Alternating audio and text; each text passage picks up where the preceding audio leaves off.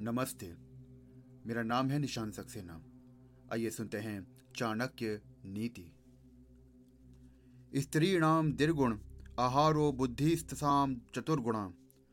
सहसम षष्टगुणम चैव कामाष्टो गुण उच्चयते अर्थात, पुरुषों की अपेक्षा स्त्रियों का आहार, अर्थात भोजन दो गुना होता है।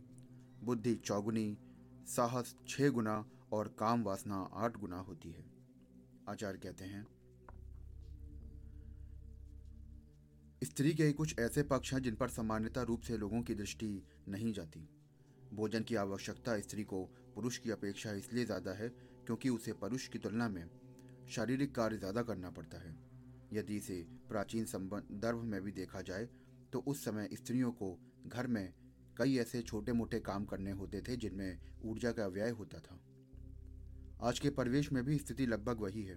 शारीरिक बनावट, उसमें होने वाले परिवर्तन और प्रजनन आदि ऐसे कार्य हैं जिसमें क्षय हुई ऊर्जा को प्राप्त करने के लिए स्त्री को अतिरिक्त पौष्टिकता की आवश्यकता होती है।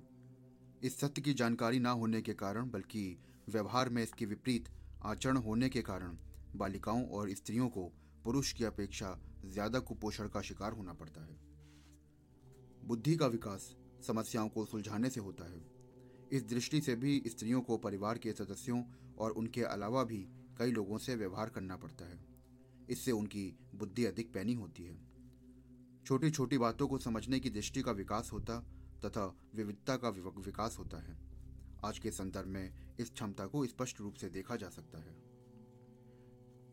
भावना प्रधान होने के कारण स्त्री में साहस की उच्च मात्रा का होना स्वाभाविक है।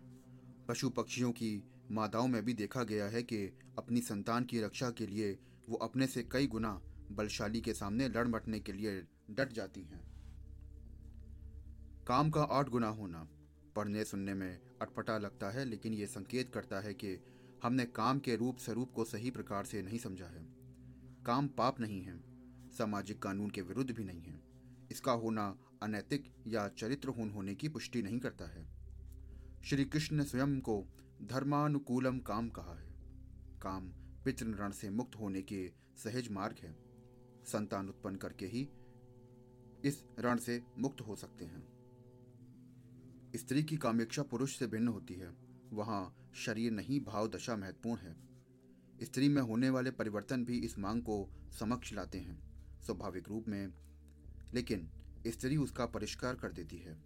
जैसे मैले पृथ्वी मैले को खाद बनाकर जीवन देती है।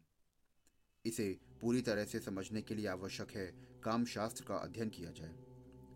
कुल मिलाकर इस श्लोक द्वारा चाणक्य ने स्त्री के स्वभाव का विश्लेषण किया है। धन्यवाद।